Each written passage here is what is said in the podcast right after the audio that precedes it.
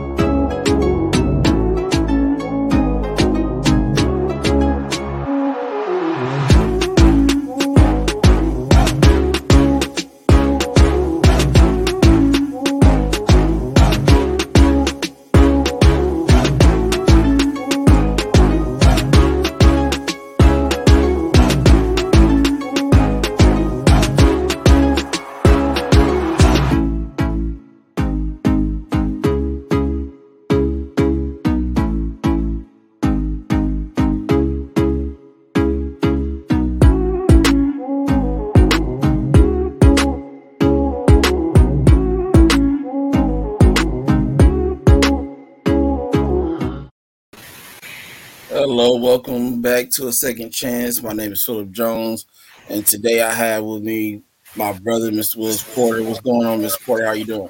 Doing good, man. Doing good. Glad to be back on with you. Awesome, awesome, awesome.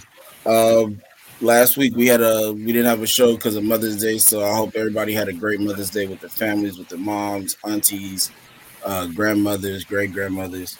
Um, so you know, y'all know me. I, I get straight to it. So you know, we hear from Mr. Porter and his story, his journey, his transplant journey. Uh, so, Mr. Porter, take it away.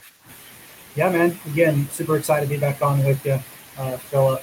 Um, my name is Willis Porter. For those of y'all who don't know me, I'm a 21 year liver transplant recipient, uh, doing very well. Um, been very blessed with the second chance, uh, whole, whole title of the show, you know. Um, but really, kind of my my transplant journey started. Um, was born, everything was good, nothing really was showing up as issues.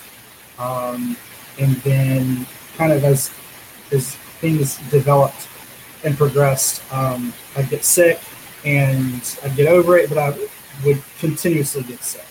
It wasn't. It was very strange. And so, after a bunch of trips to the pediatrician, ultimately it was determined that um, I would be referred to Children's Health Care of Atlanta at Egleston.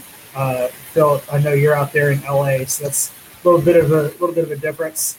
Um, but anyway, it was referred to CHOA, and they ran tests, all sorts of things, and they really couldn't decide what was going on.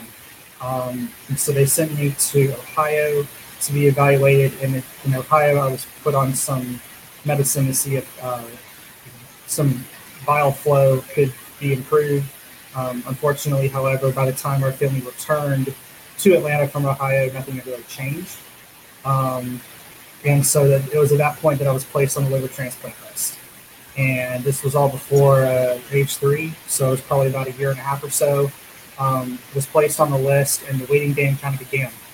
Um, one day we got a call that I had a, the liver was ready for me. Um, so we drove. We lived in Athens now, and we still we still do. Um, so we made about an hour, 16 minute drive from Athens to Atlanta and pre-op went great. Everything was going good. Went in, and um, my body sustain, couldn't could not sustain the IVs, uh, the IV lines, and so I experienced a cardiac arrest. Which at that point, the doctor said, "We're not doing this. this we're calling it off. It's not it." And so the procedure was called off, and I was acting very uncharacteristic when they took me back to my room. I just wasn't acting the way I usually did.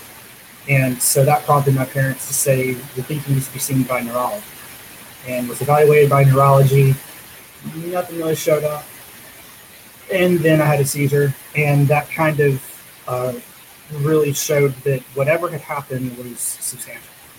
And it was determined that ability to see, walk, talk, make, make facial expressions, everything that we take for granted every day, uh, I know you do, Philip, and I as well, probably taking it for granted once or twice, um, was impacted. And so there was a lot of rehabilitation. That was before I even had my transplant. And so our family left the hospital, and after months and months of countless hours in rehab, I made a lot of improvements and ultimately worked myself back up uh, the list. I was still very sickly, so I didn't really fall that far.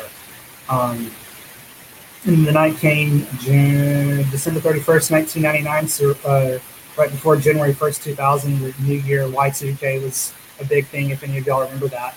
And so we got the phone call. The new liver was ready, which we were half surprised been that fast of a turnaround, and half surprised that they were still moving forward with the procedure after what happened before.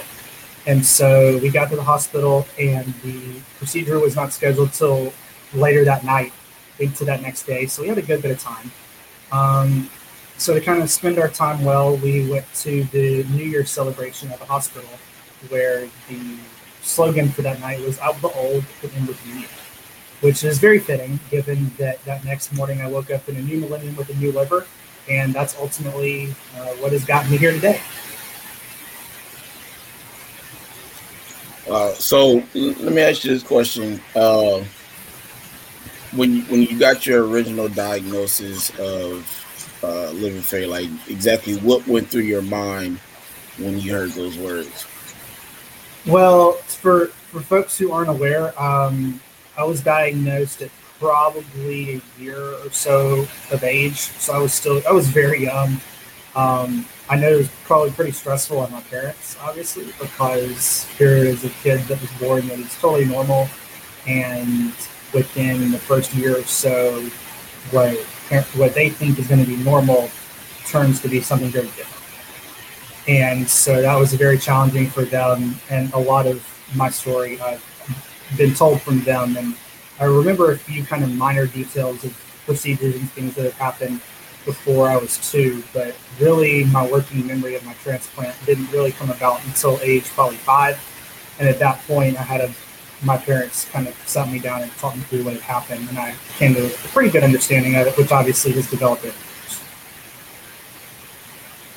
Yeah, no, I understand completely. I, I know my parents uh, dealt with it pretty hard too. A little, a slightly a little bit harder because they were divorced at the time. So um, you know, uh, me being four years old, having to deal with, you know, kidney failure was, you know, definitely a hard situation for them to have to deal with. So, but, you know, definitely, you know, we, the both of us, you know, blessed with parents that loved us. So, you know, we were able to make it through those situations, you know, even though they have to, they deal with it just like we do, uh, just in a different sense. You know, we deal with the physical, and you know emotional side of it, but they deal with it 100% emotionally. Uh, having to watch their kid, you know, go through those types of situations. So uh, definitely hard for parents to deal with this as well. Parents, spouses, anybody that's kind of in the uh, support system for a patient like us. Um,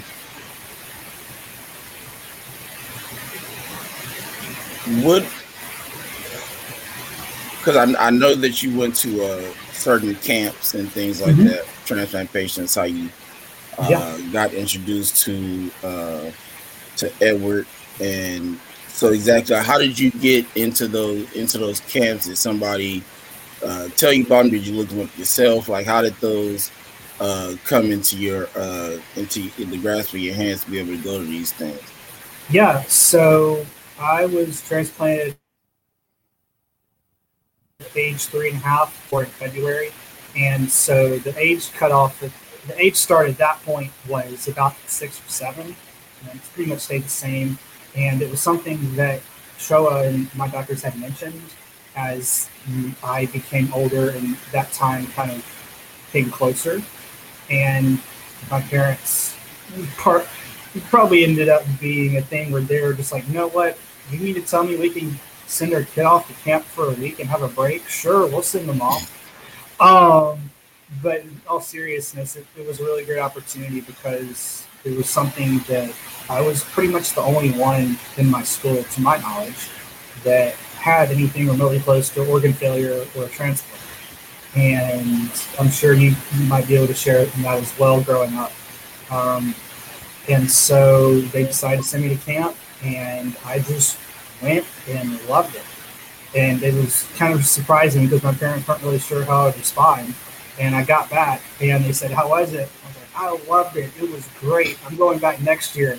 They're like, "Oh, okay. Well, how about that?" And so I've been going for the past, gosh, 17 years. I know I missed one year because I came down with a sinus infection that was mm. not.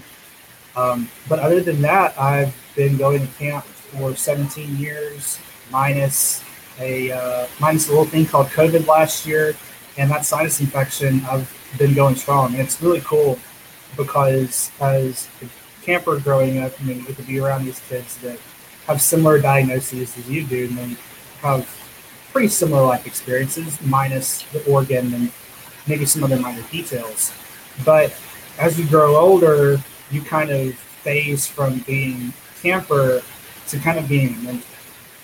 And so that's been really cool to see kind of that how that started and how that has developed through the counselor and training program and ultimately through um, having Edward as my as my counselor. It was my last year that I chose as a camper. I technically could have gone till 18, but I wanted to go ahead and enter the pre-counselor phase. This was before Children's Healthcare amended and changed their qualifications for counselors. So in my head, I'd be like, hey, I can be a counselor by age 20. Sure, let's do it. It changed. But my last year as a camper, I had Edward as counselor, and um, it was actually the year or so before. It was the next last year, actually. Um, is the between my sophomore and junior year of high school, and at that time I thought I wanted to go to the military, and that felt really so I was pretty angry, um, as anyone would be if they put all their eggs in one basket and expected their life to turn out one way and it went the other. And so Edward was my counselor, and from the second I just laid eyes on him, I could tell something was different about him. Something, the way he carried himself, the way that he interacted with us, it was just, it was different than you see a lot of counselors in a very good way. And so he kind of told his story throughout the week of his experience with organ failure, how he kind of had his own plans and they went astray because of his organ failure, and ultimately what led him to say, you know, why not me? And something about that really resonated with me and kind of lit a lit a spark in my mind of like, wait a second. Yeah, why don't I just use my story to impact others? It sounded so simple, but sometimes it takes those people to say those things for you to kind of connect the pieces.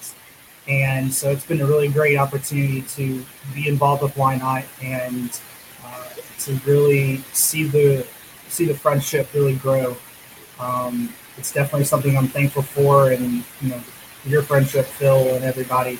It's just it's awesome. I know we just did our patient support symposium, which was a whole lot of work. Um, but it's been really good, and I'm very blessed to have been involved with Camp Independence is through Children's Health Care of Atlanta. So if any of y'all out there watching know somebody who could benefit from this camp, I'm pretty sure the registration is closed for this year. We have some kind of amended numbers because of COVID, but hopefully next year we'll be back in full force and would love to have anybody out there, volunteer, camper, whoever it might be, because it's a really special camp, y'all. It's a lot of really cool things going on, and just very blessed to be a part. Awesome, awesome. Yeah, I wish uh, you know we've had had this conversation plenty of times on calls, but uh, you know, because like I said, I, I didn't have people come to me to tell me about camps as well. I saw one kidney camp uh flyer, and that was just about it. And I hadn't seen or heard anything else about um, any types of camps for any transplant patients. Period. Uh, when I had my uh, transplant at UCLA. So I'm sure by now, I think a lot of things have changed, and there's probably a lot more of them. Uh, and communication is probably different uh, at this point. So, but um, we're going to get to to why not in a second. Um, when what was it exact outside of the why not me? What part of that that speech that that you heard from Edward that kind of made you just say, yeah, let's let's do this, let's make a change. You know, let me start telling my story. Because for me, it was I I, I didn't really have. Oh, actually, I did take that back. Uh, transplant games in 2008, which was my first one, and um, when I got there, and I was like one of the first things people ask you. You know, what kind of transplant did you have? How old were you? You know, all those things. And so like that's all like all the conversation you really have at the games is like, you know, what you've been through, you know, uh, what caused it, you know, how you doing now and things like that. And so um I remember talking to quite a few people that that week and I had so many people come back to me that, you know, told me how much, you know, uh the story kind of impacted them and in ways of you know them thinking and stuff like that going about their life. And even at that time i didn't understand 100% exactly how much my story could impact somebody. Um, it actually took well I, I, I halfway did. I did and i didn't um, I, I, tried to get in touch with some other foundations and uh, those you know didn't go through, and so uh, when I when I met Edward as well was in two, uh, 2018 at the transplant games in Utah.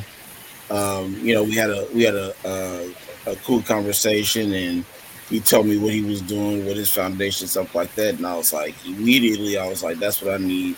You know, I need to be uh, attached to this in this some kind of way um, because my whole thing has been about you know pediatric patients and stuff like that uh, that deal with uh, transplant issues uh, because I think they need the most help of all of us. I mean, we all need help in some kind of way, but uh, pediatric patients need that extra help, love, support.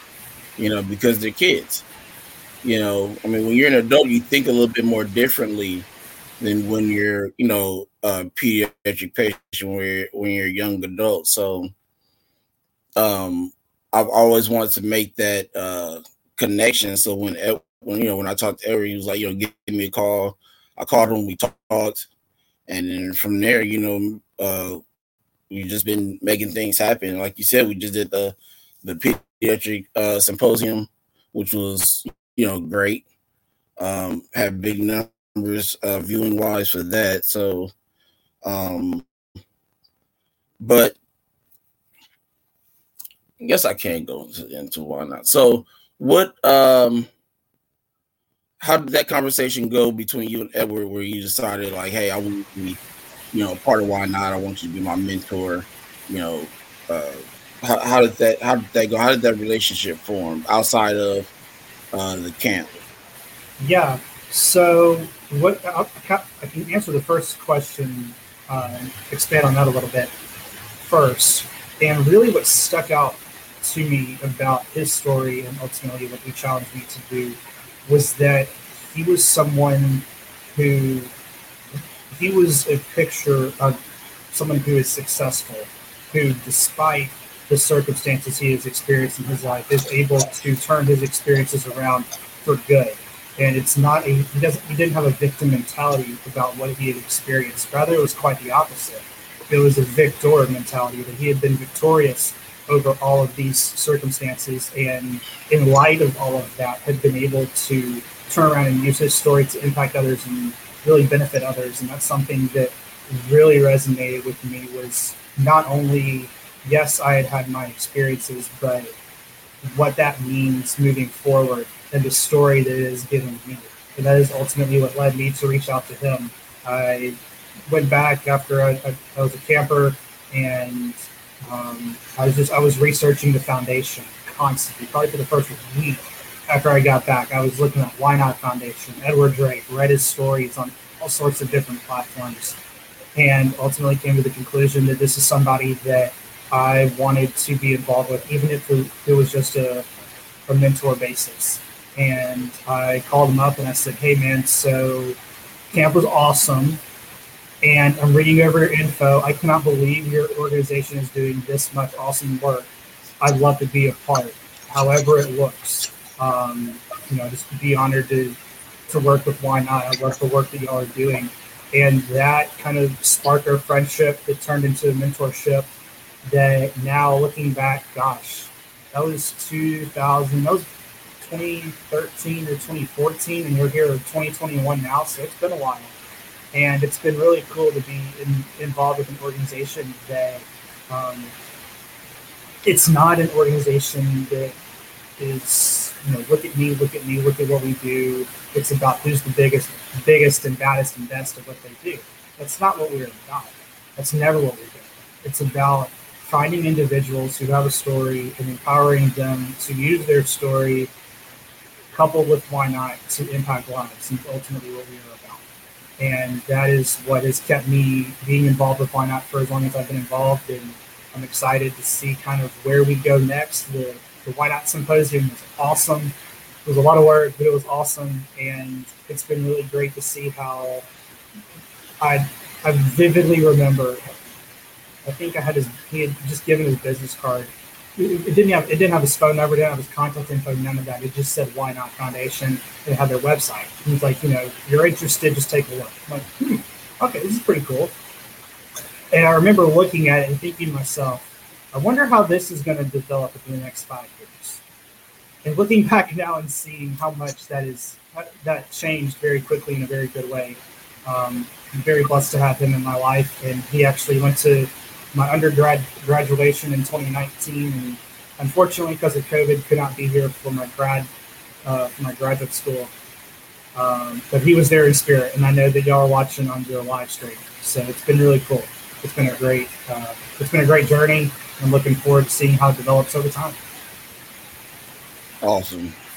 Well, we're gonna take a break right here. When we come back, we'll get definitely get into uh, the graduation questions and things of that nature. So we'll be right back.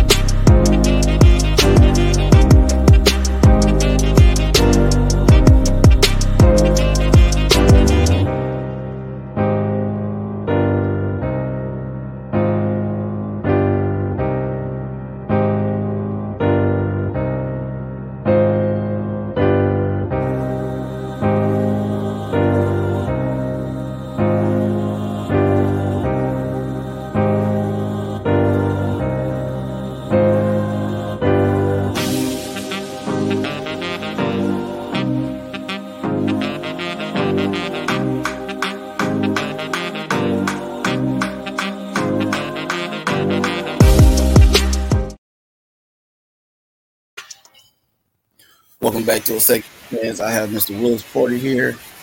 Uh, so to get back into something that you just uh, brought up, your graduation, man. Congratulations. Uh, Mr. You. Porter just graduated from UGA uh, with a master's in social work on this past Friday. Um, tell the people a little bit how you uh, decided to go. You know, you want to go into social work. Like what uh, what transpired to get you on that path and, and to, for you to keep fighting and pushing to get to to your goal of last Friday? Yeah. So what really started it off for me was that I, I knew that I wanted to do something in a hospital setting. Growing up, I'd always been in hospitals and all of my stuff with a transplant, and I knew I wanted to use my experiences and somehow impact others as a professional uh, in my career. And I originally thought that this would be through private practice counseling, but I just I felt like there was more to it that I could do and kind of challenge myself to think bigger picture. And that ultimately led me to almost go through and, and get my degree for um, child life, for child life specialist work. I know that's something that Austin your follow the second chance uh, he wants to do as well. And so I originally wanted to do that, but by my junior year, I believe, of undergrad, um, I was really starting to question a lot of what I could actually do in the hospital setting. Unfortunately, I had some pretty bad experiences um, with some with some folks in my cohort in undergrad that really who also wanted to do child life, and so it really made me question whether or not that is a group of people that I wanted to be around, and I, I didn't want to do it.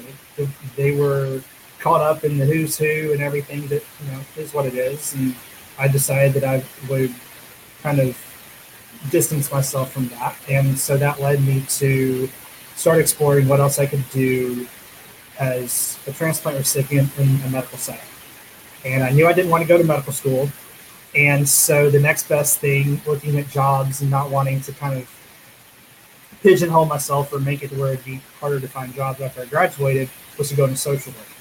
Uh, I have a lot of really awesome social workers that I've been very blessed to know over the years through through Camp Independence and through me being seen at Children's Healthcare that I have a lot of great respect for. And they really help inform me, say, in, in saying, you know, hey, if this is what you want to do, this is how you want to you know, use your life experiences to impact others. Everything you're saying you want to do is exactly what you do in social work. You just go get your degree in social work and you can figure it out later. like, oh, I like that idea. Okay. So I applied to the University of Georgia. Um, uh, my, my, it was my senior year I did apply. So I applied to UGA and was accepted.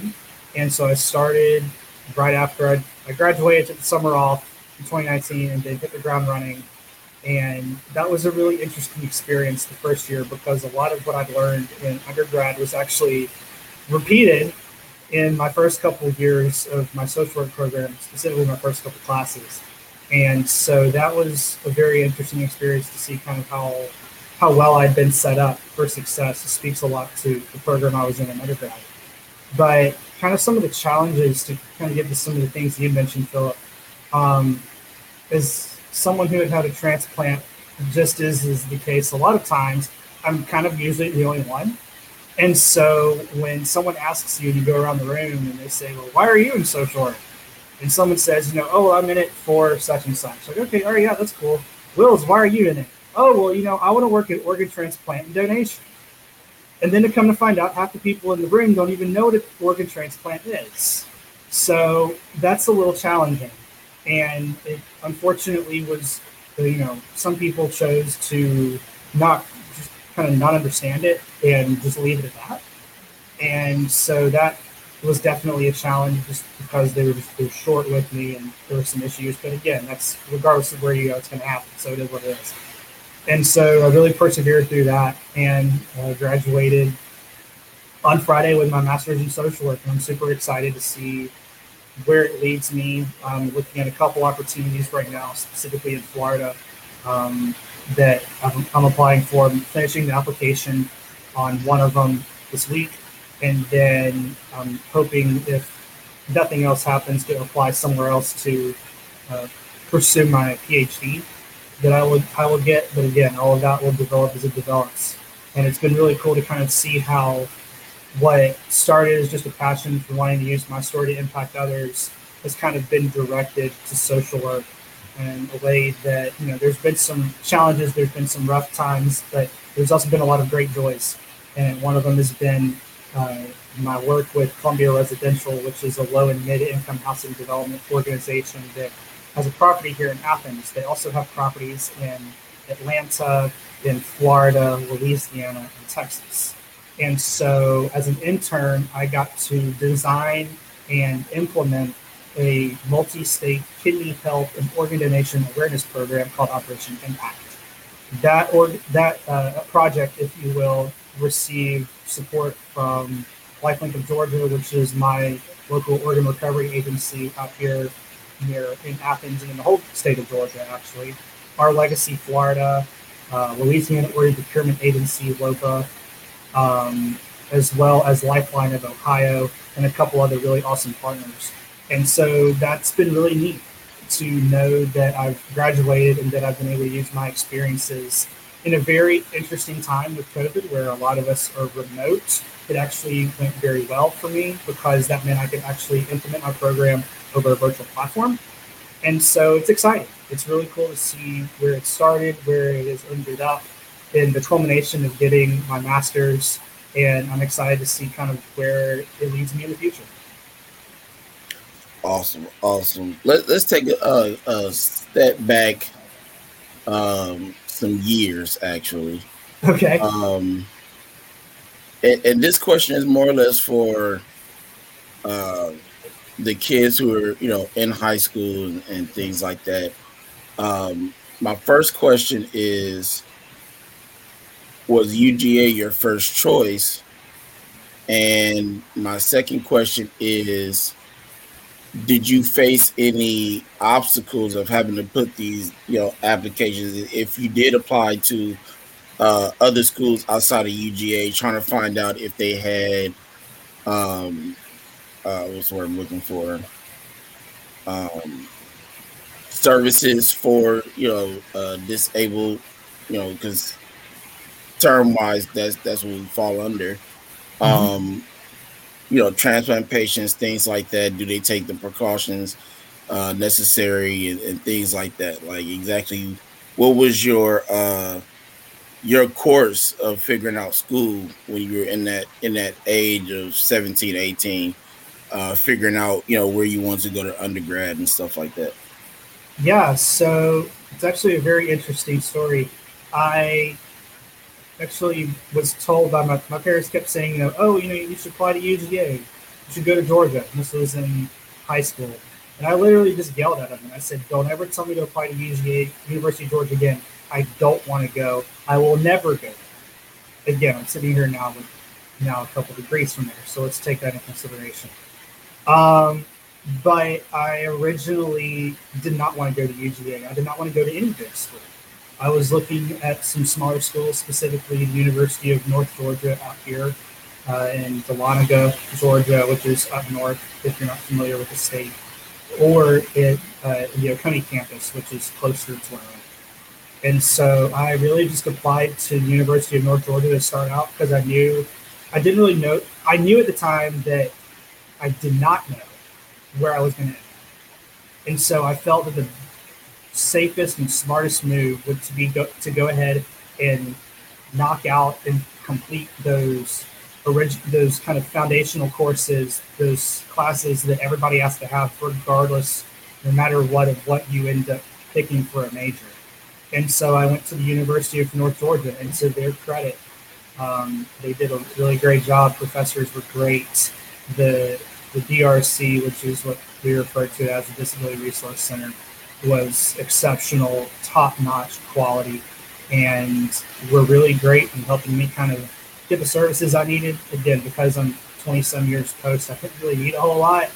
Um, but whenever there were some things that arose, they were very helpful. And the person that actually, if I have this correctly, used to be at UNG actually moved over to the University of Georgia. I would like to think it was because she knew I'd be there and she wanted to be there because I was there, but I, I, doubt that's actually why it is. Um, it's probably because she was really good and UGA said we need you. And so I transferred to UGA kind of as a challenge slash joke honestly, I did not think that I had the ability to get in. And I got the email to say, Congratulations, you're accepted. I was like, Well, I guess I'm going to UGA because I didn't apply anywhere else. Um, and so I went to UGA. I had an incredible advisor. Uh, Ahmad was exceptional as well in helping me really find my passion in undergrad. And so for, for those of y'all out there who are in high school, who are looking at colleges, let's say you're in California, let's say you're in Georgia, Texas, wherever you are, you're during that time you're going to find that a lot of people will say they know what they're going to do. 90% of the time, they have no freaking clue. Like they think they know. They, they know what they would like to do, but what they would like to do and what ends up happening might be two very different things. And there is no problem in going to a two year school to transition to a four year school. Or maybe you're like, you know what, this college thing, it's not for me, man. I want to go do whatever. Okay, go do it. You know, nobody's standing here saying you have to do this. The reason why that I chose UNG is because I felt like it was best for me. Likewise, to anyone who's looking to go to college, continuing education, etc., do what is best for you. If it's a four year school, it's a four year school. If it's a two year school, it's a two year school. If it's neither, that's okay. And for those of us who've had transplants as well, Philip, I know you could probably speak to this as well, is that there's so many other challenges that come along with being a student. It's not just the academic, it's the health, it's the going to um, going to clinic, making sure you're updated on all your lab work, etc., and really kind of owning your experience and being um, being prepared for that transition. And so, yeah, I, I did not want to go to UGA, but again, I ended up there. Um, in, in, the, in a world where I would determine everything, that would not be how it would turn out, but I wouldn't have it any other way. You know, I've had some great relationships with professors and with some folks that have helped me get to where I am. Graduate school, I had some exceptional faculty and, and professors help me out as well. Um, and as far as the disability services is concerned, you'll probably find this across a lot of university systems. University system and technical college system of Georgia is very good in their disability services. Um, also, veteran services. University of North Georgia is actually a military institution. Um, they have an, a, an ROTC, a JROTC program um, for folks you know the JROTC and ROTC in college, um, and they're actually a service academy. So, you know, they're at least in Georgia, it's very it's very good. And these days, just with how far we've come as a country with you know our understanding of disability, whatever that might look like, chances are wherever you end up, if if it's a good school, they're going to help you out. They they want to see you succeed.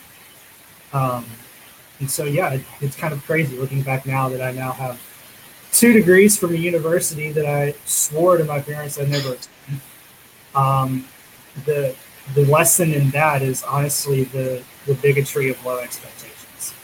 Honestly, um, I don't know who all is watching this or who all will get their hands on it. But if any of y'all out there are hearing from people such as I don't know an academic advisor, uh, a high school academic advisor, a college academic advisor, parents, siblings, whoever, that tells you, oh, well, because you scored such and such on a test, I don't know, a pre ACT, pre SAT, and that must mean that you're not prepared for school. That must mean that you need to, I don't know, consider an alternative to college. I was told that because my grades were on the, on the test. Keep in mind, junior year, not even senior year yet, of high school, weren't great and it was, you know, the you know these grades are you know they're okay, but eh, it's a little worrisome. Um, don't listen to it. I, I bought into the bigotry of low expectations, and that is kind of what wanted kept me in that mind frame of you know I'm not going to go to big school because I'm not ready and I can't. But you know, talking with Edward and finding people who spoke life into me I found out that was a lot that I could. The question was, how badly did I want it, and how much was I willing to work for? And if I wanted it badly enough and I worked hard enough for it, and I found the people to help me along the way, I could get to where I want. Wow. Um, to touch on a few things, um, if for anybody that's in uh, high school that's trying to figure out, uh, you know, what college you want to go to or anything like that, I would say if you can, if you're in ninth, 10th grade, start doing that research now. Uh, figure out what the requirements are, stay on top of those requirements, you know, because sometimes they change. Sometimes you'll look up and, you know, you get the senior, you're like, oh, okay, cool. I got all, you know, in your mind, you have all your classes done, you know, GPA is great and everything like that. And then you look up and they're like, well, you don't have XYZ class. And you're like, well, when did they add this? You know, you have to stay on, be proactive, uh, just like you're proactive with your health if you're a transplant patient, or you know, if you deal with any other um, life-threatening sicknesses, you know, stay proactive in your schooling uh, as well.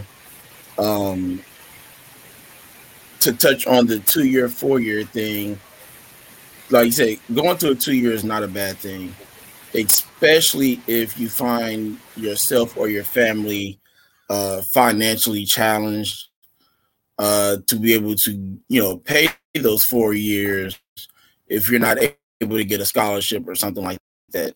You know, go to a two year, you know, uh, get that degree, tra- you know, transfer degree. I'm not just gonna say a degree. Uh, make sure you get a transfer degree, and then make that jump to you know a four year, and go from there. It's a lot less money that you have to spend, um, especially if you can mess around get some scholarships to even pay off the two year stuff. Um, you know, definitely I would suggest taking um taking that way if if possible.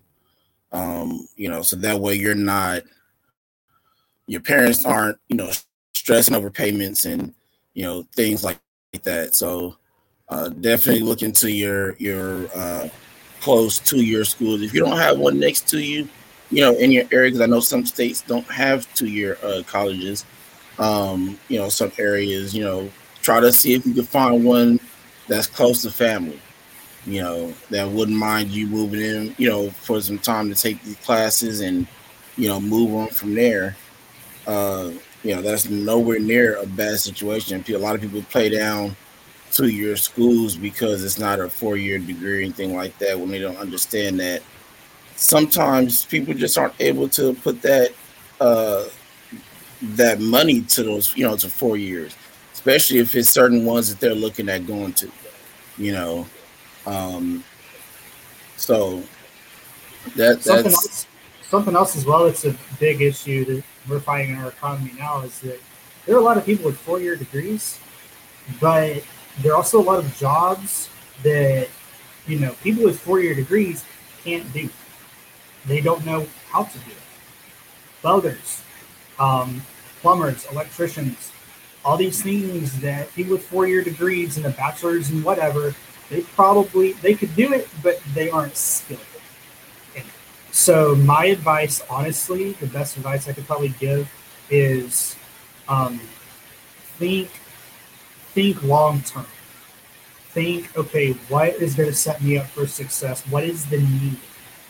for a specific field. You can look it up. There are a lot of different websites that you can find. You just look up, you know, what is the projected need for welders within the next five years? What's the projected need for um, just come up with something within the next couple years and figure that out.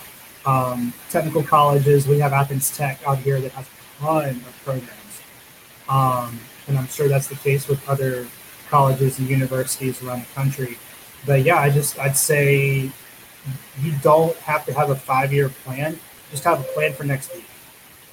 You know, just have a plan to get you to that next step. And as long as you take that in bite sized increments and you have a goal, you're good.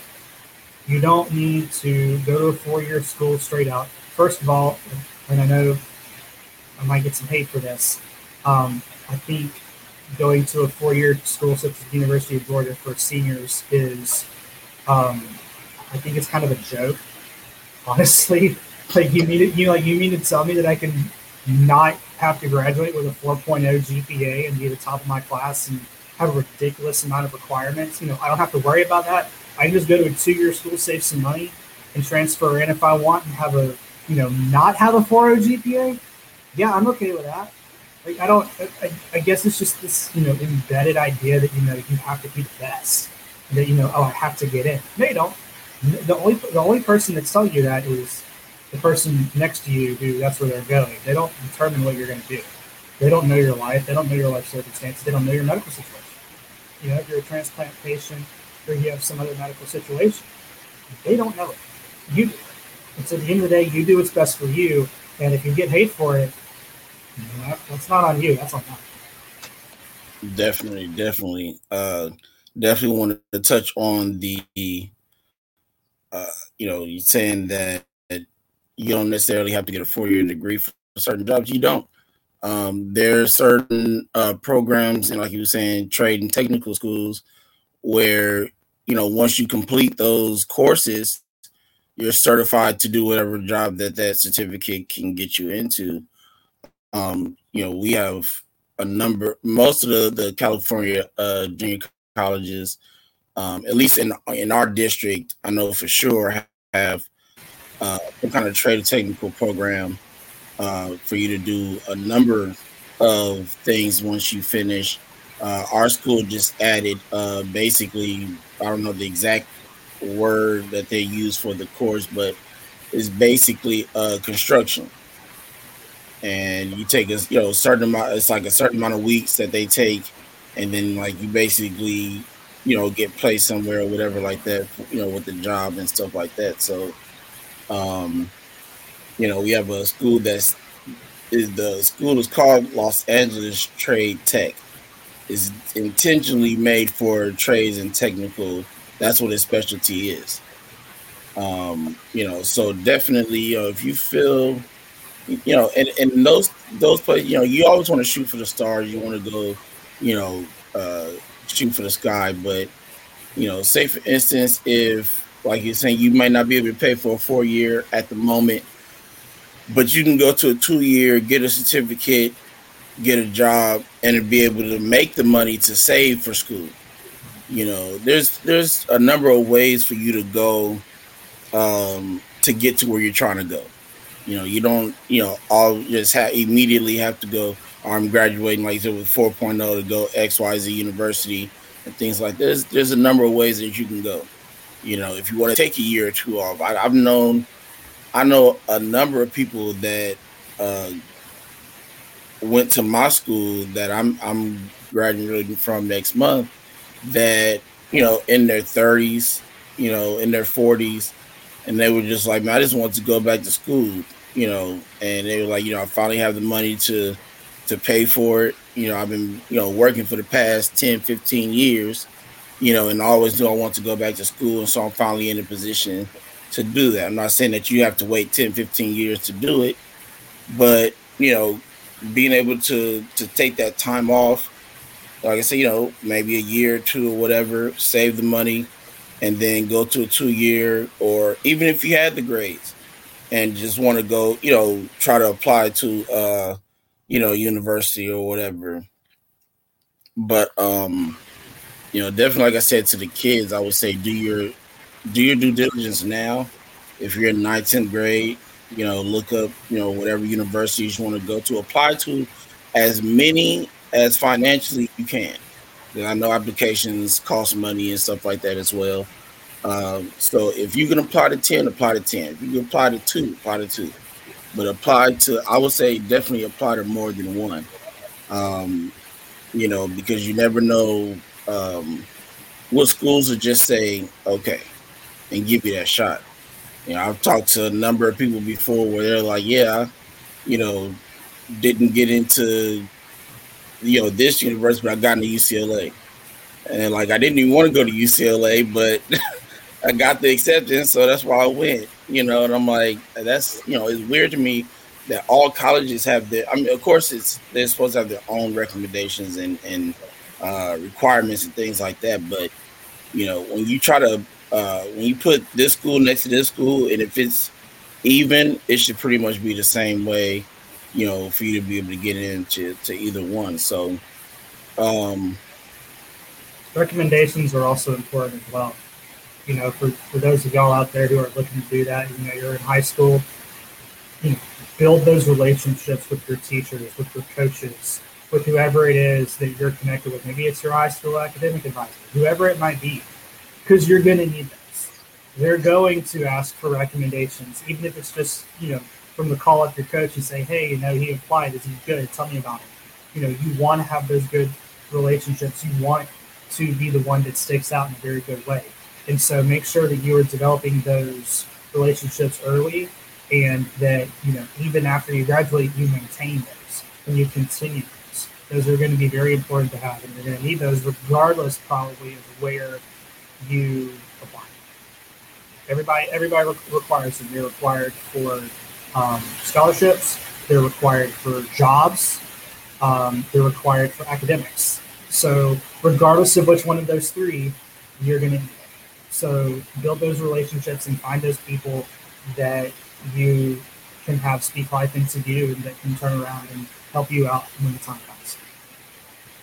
Definitely uh, build relationships, uh, like you said. You know, teachers. You know, uh, anybody may if you have a um, college career center, whoever the advisor is uh, there. Um, my main thing uh, attached to that would just be be the best person that you can be in school, um, especially attitude wise. Don't know these people because you get in trouble all the time. Know them because they just intentionally want to talk to you and hold a conversation. When I went to school, I knew literally everybody on campus when it came to faculty. You know, whether it was the janitors, whether it was security, you know, administration, you know, uh, any anybody under those, uh, you know, uh, I can. So uh, it helps because it's easy for them to write that recommendation when they consistently talking, you know, talking to you about, you know, X, Y, Z, you know, what you're doing, you know, grade wise or looking for school or just to have some, you know, hey, how was your weekend? You know, anything like that, as opposed to you getting summons to, you know, because you got into a fight or you cuss out a teacher or something like that. Trust me, I've seen I've seen some weird stuff in my school. So when I was in high school, so you know, it was it made it easier for me to get those recommendations because you know, like I said, I, I ended up TNA for our assistant principal my senior year. You know, not that many people you know could do that. Most assistant principals and principals only take TAs. You know, but because you know I conducted myself as a good person, you know, my grades were cool. You know, I was you know never in trouble never been suspended from school when I was in high school or anything like that. So, you know, they always saw, you know, saw me to me. I was always respectful uh, to, you know, security and, and authority and stuff like that. So, um, you know, I know a lot of kids think because their parents are telling them certain things, they're like, man, I don't feel like listening to you. Could you, you know, go and do, go do something, right? Uh, I was the same way. I'm not even gonna lie to you you know. But then um, when I started doing these things, I started noticing that what they were telling me was, you know, was actually correct. You know, you want to be that person that everybody knows, but not because you're always in trouble, you're always fighting, you know, things like that. Is because of who you are as a person. Uh, that you, you know, that you know all these people. So, um, so uh, let's get to uh, the Why Not Foundation. Um, what things have you done? I mean, I know you've done the uh, the school uh, school supply drive and the toy drive, but outside of that, when it comes to uh, communication and, and things like that, other um, uh, um, what I'm looking for events. Um, outside of those things, what, what have what have you done with Edward and the Why Not Foundation? Uh, so a lot of what I've done is in the Christmas drives we'll do, the uh, um, holiday toy drives that we've done. I've done a bunch of those. Um, we really do those main, major main events again, just because I'm, I'll, my home hospital is Children's Healthcare of Atlanta and Egleston, and I'm about an hour and a half outside of that. So whenever we do something at CHOA, we try to really be purposeful in coordinating it because it is an hour or so drive. And if anybody has driven through Atlanta, I'm sorry in advance. It's, it's horrible sometimes.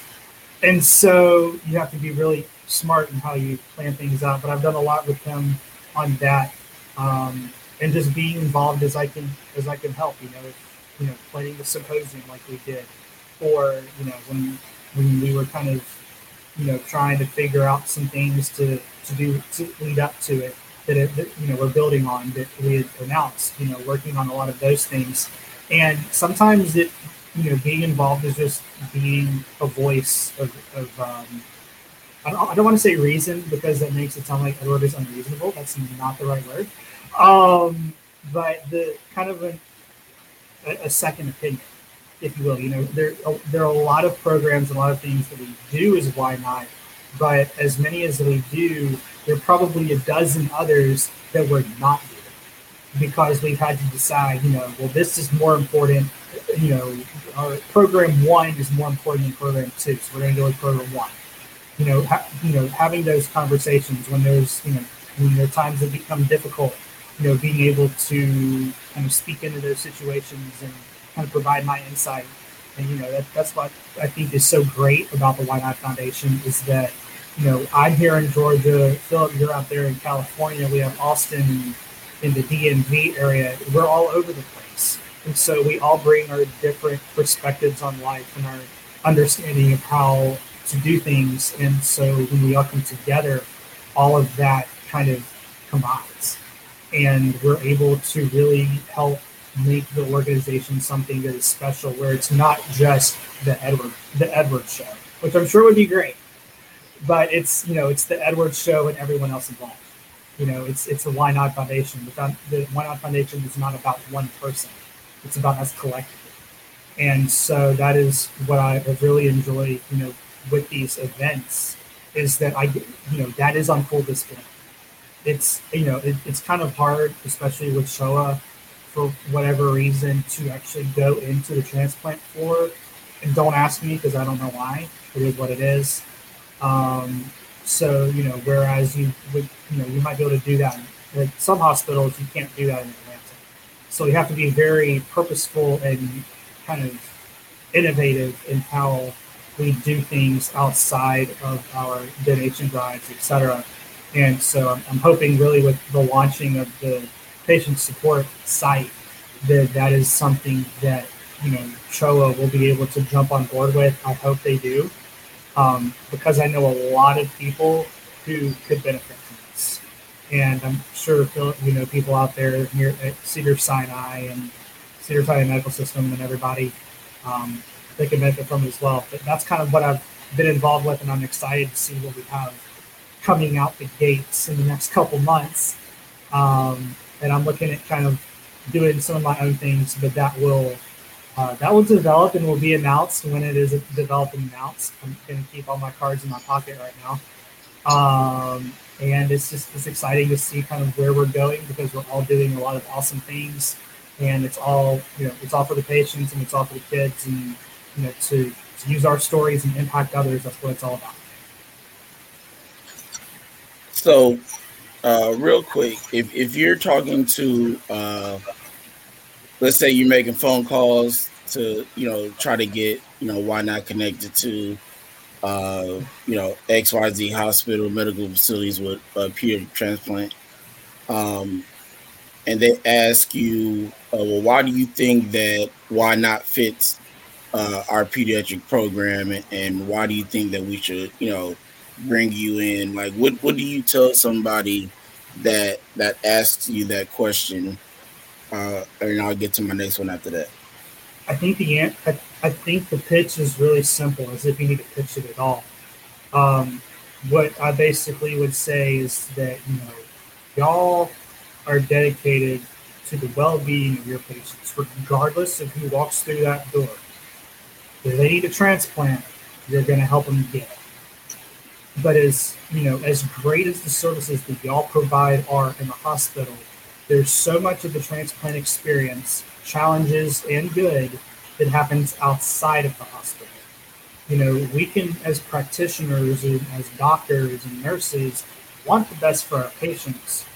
But if our patients and your patients are not being plugged into the resources outside of the hospital to be successful, they will not be successful as you want to see them be.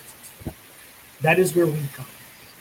We have lived this. I have lived this. I've been there. I've seen it. And I can speak to situations that, as well intentioned as someone might be, sometimes the people who've experienced it are the ones that can speak to people in a way that no one else can speak to.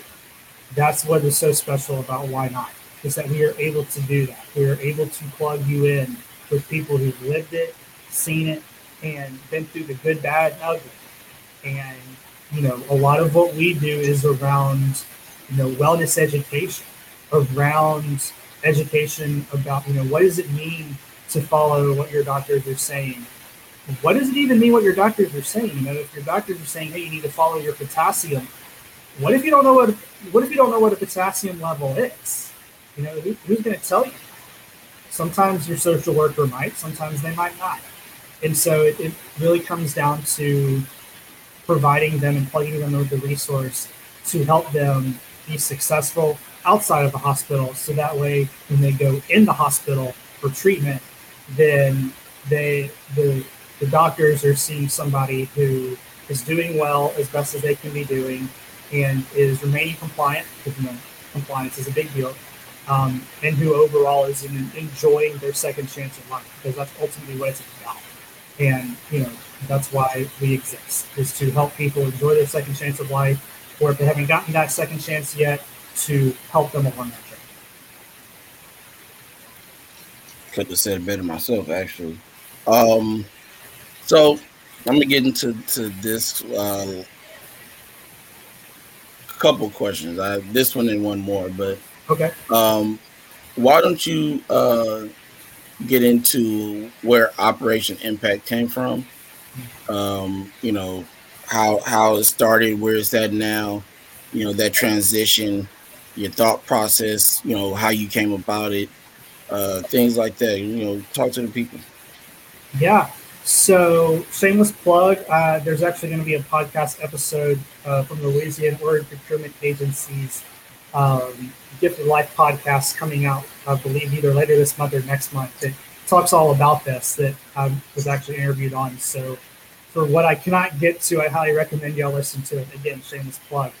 Um, but the way that the project really came about was I originally had an internship placement in a hospital and leading up to when my this last semester started for school, there was this little thing that called COVID nineteen that had just started happening, and it had kind of become an issue in the states, but it had really impacted the Athens community a whole lot.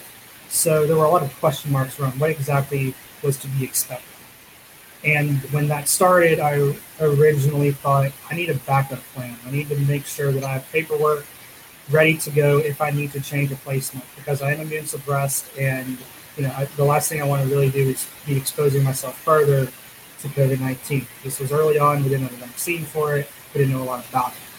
So fast forward a couple weeks before this semester even started, and our numbers in Athens were through the roof uh, we had a lot of challenges going on, and so I made the executive decision, if you will, it, within my own head to say, you know what, I'm I'm not doing this. I'm going to apply for a placement site change, and so I applied for a change. UGA, to their credit, helped me in that, and they placed me at Columbia Residential, which a little bit backstory there.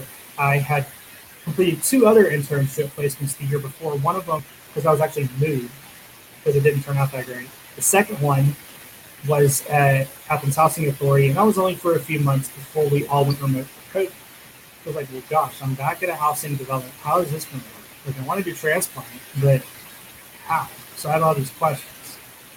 All those questions were then answered by my uh, my supervisor in Atlanta, Miss Jennifer Owens, who is incredible. Uh, sat me down and said, "Hey, what are you passionate about? What do you want to do?"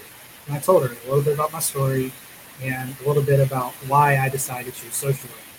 And so she said, Here's what I want you to do I want you to design a multi-state kidney health and organ donation awareness program.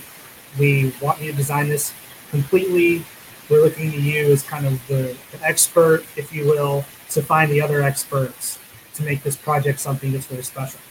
And I originally decided to call it Operation Impact because when I was thinking of, you know, why do I want people to remember? I need a, a, a one liner that is easy for people to remember that embodies what we're about.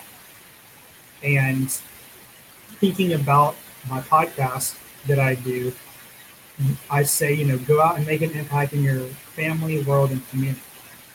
So for me, it was very easy. We'll just call it Operation Impact.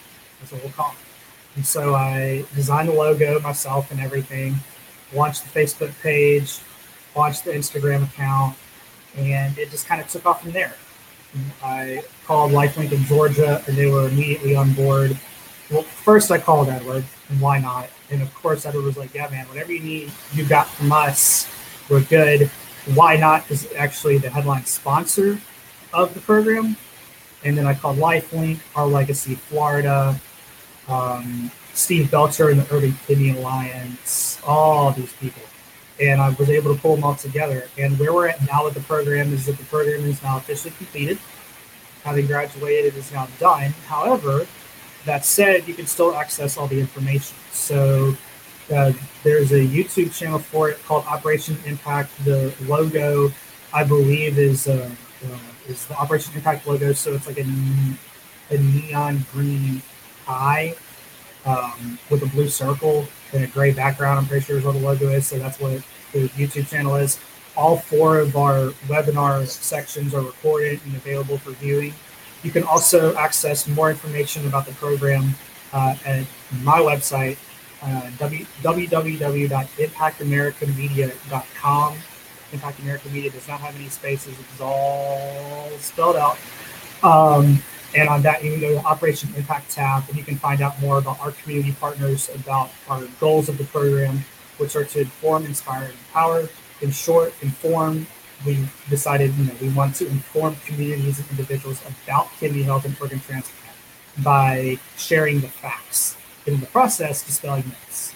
Inspire, inspiring individuals to not only make positive kidney health decisions, but also to register as donors. And finally, empower. So empowering communities and individuals to be the change in, in, you know, in their own neighborhoods.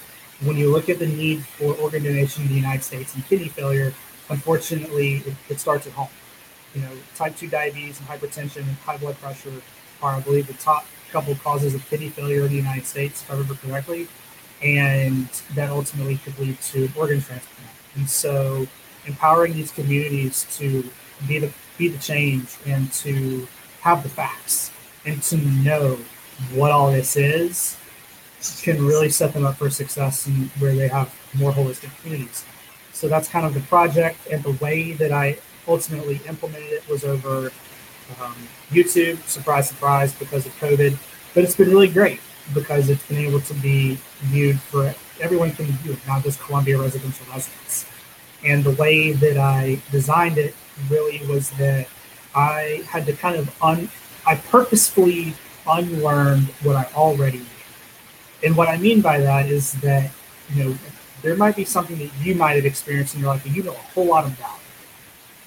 Well, imagine you're trying to teach that or tell that to somebody and they don't know a thing about it. You have to approach it from their level of understanding for this. For no fault of their own, there's a lot of people that don't know about it. That's okay. But it takes the people who've experienced it to kind of unlearn it so that way they didn't know how to present it.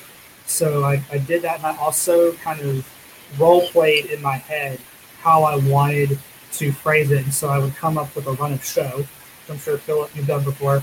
Anybody that's in media production or anything knows what that is. You know, you create a, you know, here's the question we're going to ask. You know, here's our transition that we're going to do, and I played it back in my head. And doing all of that, I, I really feel like helped the program be successful and I'm excited to see kind of what comes of it. There are a couple kind of side partnerships that have come about because of this. Um, through Columbia Residential, specifically in Florida, with our legacy, they're doing some partnerships, and we're talking with another community partner to try to get them involved in the Atlanta and Athens communities. Um, it may be expanded later on, but it's been really cool, you know, to to create a program and you know make something that at the end of the day I think we can all be proud of. Columbia Residential and all of our community partners can take this to their CEOs, to whoever they answer to when they're asked, well, what did you do this year? They can show them the project and say, hey, here's what we're involved in. Here's how we're giving back to the community. And that, that's really ultimately what you know me going into social work it's all about is to be that advocate and be that voice for for transplant having experienced it myself being able to bring that unique perspective to it regardless of how regardless of whether i'm in a hospital doing research whatever it might be that you know i have this to lean on. I have these partnerships and these people to call up if i need something. And at the end of the day it's just a lot of fun. You know it's it's, it's really fun to work with people regardless of the work that you do who are passionate about what they are doing, who not only know what they're doing and are passionate about it, but also are willing to work with others. You know, that's really what I feel like has made this program so special and something I, I think we can all look back on and be proud. And I'm excited that Why Not was the, the headline sponsor of it. I knew that I wanted somebody to be the headline sponsor who had been with me from the very beginning, and that's Why Not. And so to me, that was a no brainer. Awesome, awesome. So uh, my last question is, um, what do you want the audience to take from this interview today? What, what are some key things that you want them to uh, definitely hold on to from here on out? All right. So key thing number one is don't be defined by your current life experience. What do I mean by that? Well, if you are if you have high blood pressure, if you have diabetes, if you have organ failure, if you have a transplant, yes, you might have those things, but they do not define you as a person. They do not define you and your potential moving forward. And anybody who tells you that or tries to tell you otherwise is lying. So hold on to that. That's number one. Number two, don't ask yourself why me. Ask yourself why not me. What I mean by this, well, if there's something that you've experienced in your life you might be going through right now, and you're asking yourself, why am I, why do I have to be the one to go through this? Why is it me? Why can't it be someone else? Don't ask yourself that question. Instead, ask yourself and challenge yourself to say, why not me? Why, why not, you know, experience this? Why, you know, instead of me saying, you know, why did I have to go through all this? Why couldn't I go into the military? Why couldn't I do all these things? Instead, I asked myself, thanks to Edward, why not me? You know, of all the people to experience this, I'm the one. And so this empowers me to go and help others. So that's number two. And finally, number three, I think one of the other important things is to have a support system. I think is very important, especially for those of y'all out there who have had transplants or might have some medical situation.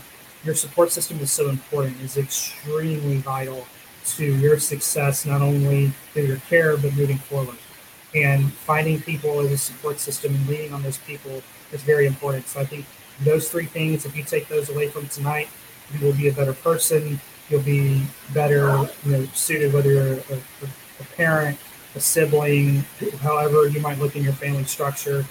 You'll be, you know, you'll be able to make an impact in your family. You'll be able to make an impact in your community, and ultimately to make an impact in your world. And those are all three things that I challenge my listeners to do on my podcast, and that's all the things that I'm challenging y'all to do tonight. Is to go out and make an impact in your family, go out and make an impact in your community, go out and make an impact in your world. If you can do any of those three things, take those three things I told y'all and take that away from tonight, you'll be in a better position tomorrow than today. Wow. I, appreciate you being on. I'm going to touch on one thing that he just said, which was uh, the support family. Um, I'm going to touch on it from two different angles. Um, one, if you know somebody that deals with a life threatening illness, some type of sickness, be support for them.